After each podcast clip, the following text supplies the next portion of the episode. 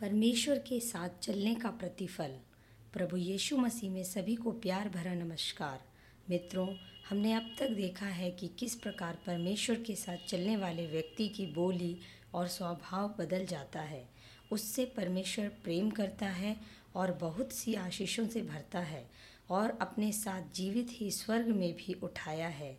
आज हम देखेंगे कि परमेश्वर के साथ चलना और क्या प्रतिफल लेकर आता है। पहला नम्रता। मूसा परमेश्वर के साथ साथ चलने वालों में से एक ऐसा व्यक्ति था, जिसके विषय में स्वयं परमेश्वर ने कहा, पूरी पृथ्वी में यह सबसे नम्र व्यक्ति है।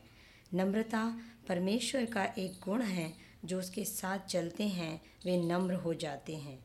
प्रभु यीशु ने कहा, मुझसे सीखो, मैं मन में नम्र हूँ, दीन हूँ। जो नम्र हैं, वे पृथ्वी के अधिकारी होंगे। यह पवित्र आत्मा का फल है। एक नम्र व्यक्ति की यह पहचान है कि वह कभी भी दूसरों को अपने से हीन या तुच्छ नहीं समझता। अपने अधिकार का गलत फ़ायदा नहीं उठाता। अपने ऊँचे पद के कारण घमंड से फूल कर गुप्पा नहीं हो जाता। हम जानते हैं, परमेश्वर ने मूसा को यह अधिकार दिया। निर्गमन अध्याय सात, वचन एक। परमेश्वर ने कहा था, मैं तुझे फ़िरौन के लिए यहोवा सा परमेश्वर के जैसा ठहराता हूँ। शायद ही दुनिया में और दूसरा कोई व्यक्ति हुआ जिसे परमेश्वर ने इतना बड़ा अधिकार दिया हो।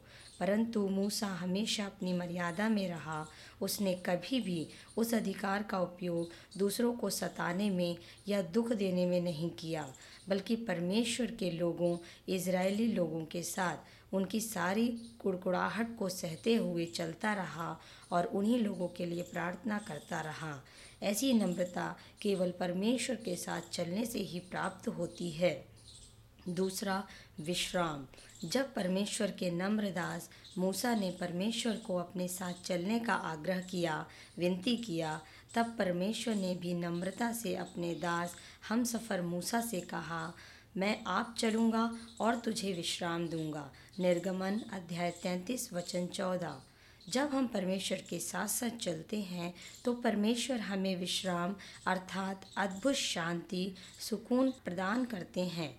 इसीलिए राजा दाऊद कहने लगा, यहोवा मेरा चरवाहा है, मुझे कोई घटी ना होगी। वो मेरे जी में जी ले आता है। ऐसी शांति, सुकून, विश्राम जिसे हमारी अंतरात्मा ढूंढ रही है, वो हमारी संसार नहीं दे सकता। प्रभु यीशु ने कहा, मैं तुम्हें ऐसी शांति देता हूँ जो संसार तुम्हें नहीं दे सकता। इसी विश्राम की खोज में सारा संसार है, जो गलत जगह ढूंढ रहा है।